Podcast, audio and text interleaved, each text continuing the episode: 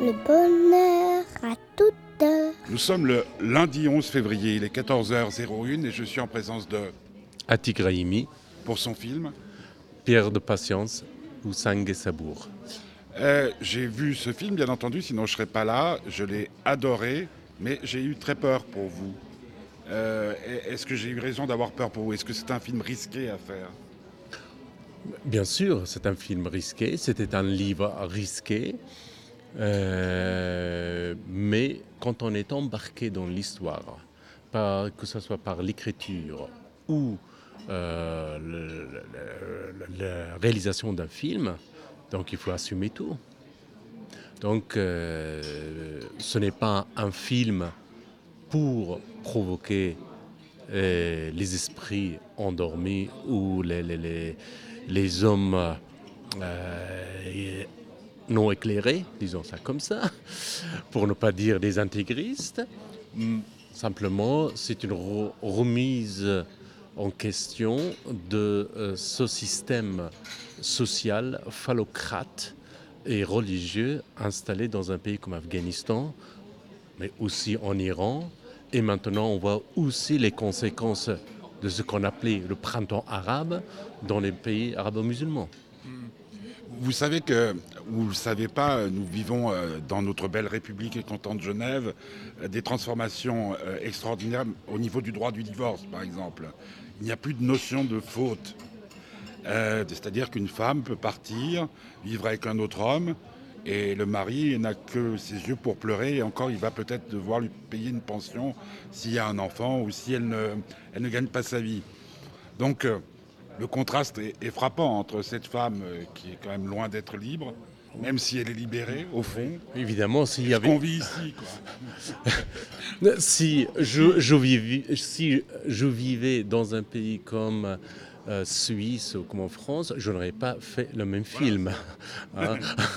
si je fais euh, le- ce film-là, c'est euh, faire une relecture de nos textes sacrés et, euh, comme je viens de dire, d'une remise en question de notre société.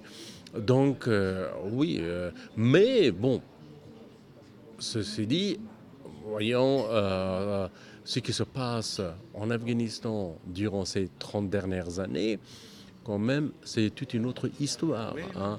Alors que on, on était témoin dans les années 60 que les femmes en Afghanistan avaient le droit de voter, alors qu'il n'existait pas en Europe, dans certains pays, et qu'à cette époque, on avait aussi trois femmes au gouvernement, euh, au Parlement aussi. Donc, tout est relatif. Maintenant, bien sûr, après la guerre afghano-soviétique, euh, tout a changé dans ce pays et dans la euh, région même. hein. Donc, moi, je c'est pas mon film n'est pas un film sur l'histoire de tous ces systèmes en Afghanistan, bien sûr. Euh, mon film euh, euh, est consacré à la situation d'une femme, d'un cas, d'un individu, d'une femme que j'aurais aimé, voilà, d'une femme qui se découvre, qui se révèle, qui prend conscience de son corps dans une situation bien déterminée, dans une situation de guerre et dans un système phallocrate. Voilà, je montre la tragédie euh, de cette femme, mais en même temps son destin et sa volonté de sortir euh, d'une telle situation. Euh, J'allais dire presque, ça, ça pourrait être la naissance de la psychanalyse, puisque son mari est inconscient, euh, il a une balle dans la nuque, et elle commence à parler. Ouais, Or, il y a un grand débat actuellement entre la psychanalyse euh, empathique, Oui. où euh, le thérapeute euh, participe, sourit, et puis il y a la- l'ancienne méthode où il se teste. J'ai pensé à tout ça. Moi, j'ai trouvé le film d'une telle richesse, d'une telle profondeur humaine, que j'en suis ressorti régénéré. Ah, Euh, bah, euh, plus riche, plus fort, et puis admiratif, parce que ce que vous avez fait, quand même, euh, Ouais. quelque chose d'assez ex- extraordinaire, puisqu'on oublie presque la langue, et qu'on ne comprend Ouais. pas euh, Ouais, tellement. euh, plaisir absolu de, de tourner, plaisir absolu de faire ce que vous avez fait. Oui, bien sûr. bonheur, je sais pas comment on peut définir Bonheur. ça.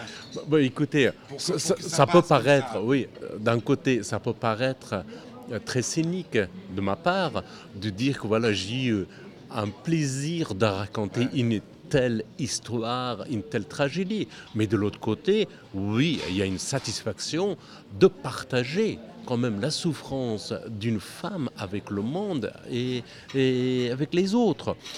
Et puis, voir que pendant que j'écrivais le livre, j'étais dans une solitude totale. Il n'y avait personne avec qui je pouvais partager mes doutes et mes incertitudes et tout ce que je cherchais, des mots pour mettre sur mes sentiments. Alors qu'au tournage, d'un seul coup, vous voyez incarner votre personnage, vous- et que ce- cette actrice qui incarne euh, cet être humain avec qui vous avez vécu dans votre solitude, et à qui elle donne sa voix, à qui elle prête son corps, et, en plus avec une actrice aussi sublime que Golshefta Farahani. Ça, par contre, ça, ça devient un plaisir. hein. Un plaisir de voir que voilà, c'est, histoire ne concerne pas qu'une seule femme dans le monde. Ça devient une, voilà, une tragédie tout court. Oui, oui. Voilà, qui Presque grec, quoi. Grec, exactement.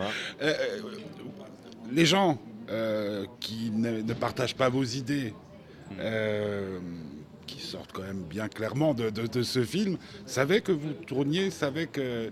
Ah, ouais, Est-ce qu'il y, a- oui. est-ce qu'il y a eu des pressions? Est-ce que vous êtes... Ah oui, oui, non, non, ça c'est le film. Tout le monde connaissait l'histoire de Sangue et Sabou quand elle était sortie euh, comme livre. Donc tout le monde, euh, évidemment, était aux aguets.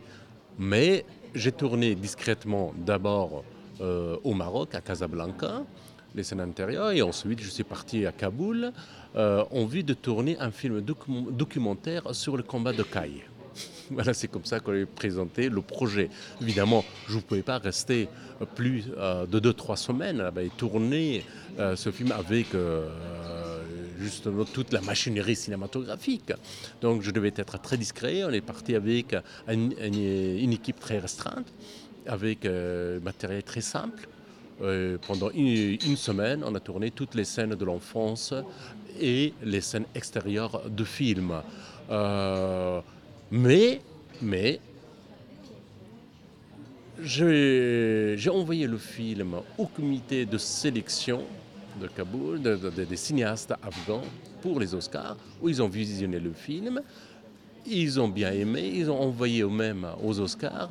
Et depuis, dans quelques quartiers à Kaboul, les jeunes réalisateurs, réalisatrices qui ont créé une sorte de cinémathèque m'ont demandé l'autorisation de, passe- de, de- de circuler le film et en faire un débat.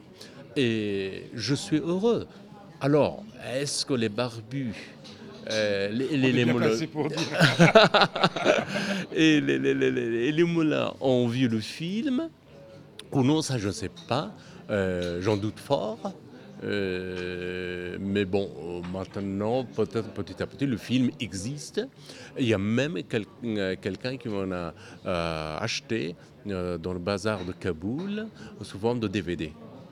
Et de même, en Iran, le, le film circule sur le manteau. Oui, ou- ou- vous êtes à l'heure actuelle dans quel état d'esprit par rapport à ce que vous avez fait? Euh, Ce que je voulais dire, vous passez pas inaperçu, hein, déjà. C'est une Oui. volonté. bah écoutez, mm, je- Ce n'est pas une critique, mais Non, mais non, non, non. On, Mais- on vous repère, non? Oui, peut-être, mais moi, je, ça m'était. a- C'est vous. C'est moi-même, Ouais. j'ai rien changé Donc, dans, ma état, vie. dans, dans- dans quel état Euh, d'esprit euh, mo- Moi, je, je pense déjà à mes autres projets. J'ai la tête euh, déjà dans d'autres films, dans d'autres euh, livres. Mais je suis heureux d'accompagner mon film, de présenter, de le défendre et, de temps en temps révéler euh, quelques astuces et les coulisses euh, de tournage de mon film et partager tous ces moments de doute et de- d'incertitude avec mes spectateurs. Donc, tout ça, ça fait partie du plaisir. Mais bon, mais je ne suis pas quelqu'un comme ça y est, euh, maintenant le film, ça sort, tout le monde euh, euh, se focalise sur moi, sur le film. Non, je crois que je suis ailleurs maintenant. Et ça Déjà ailleurs. Ah oui. C'est la meilleure façon de rester libre. Oui, exactement. et j'allais dire vivant. Ouais. oui, parce que je ne n'échange à rien contre ma liberté. Ma liberté de penser, li- liberté de vivre dans le monde et, et non pas dans une euh, seule société, dans une seule religion et dans une seule tradition.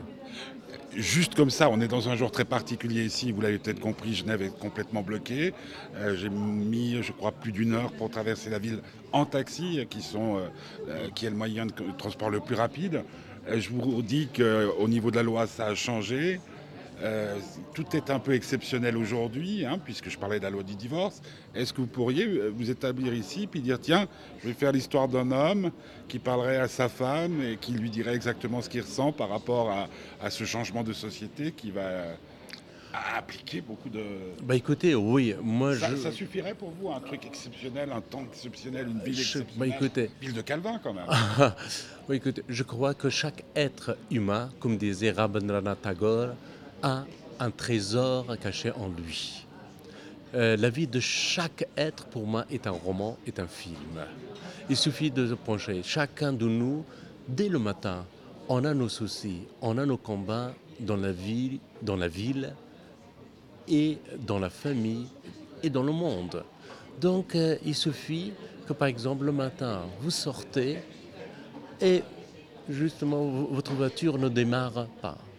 Après, imaginez que vous avez un rendez-vous avec un réalisateur venu de Kaboul dans un état atroce. Et que, vous voyez, c'est une demande que lui, il a eu du mal à quitter le pays à cause d'un problème de passeport, mais il est là pour quelques heures et vous allez rater cette interview. C'est la crainte que j'ai eue ce matin. Euh, toute dernière question, euh, j'ai regardé l'heure. Aujourd'hui, 11 février, 14h13, vous êtes un homme heureux? Je ne suis pas malheureux. Je vous remercie.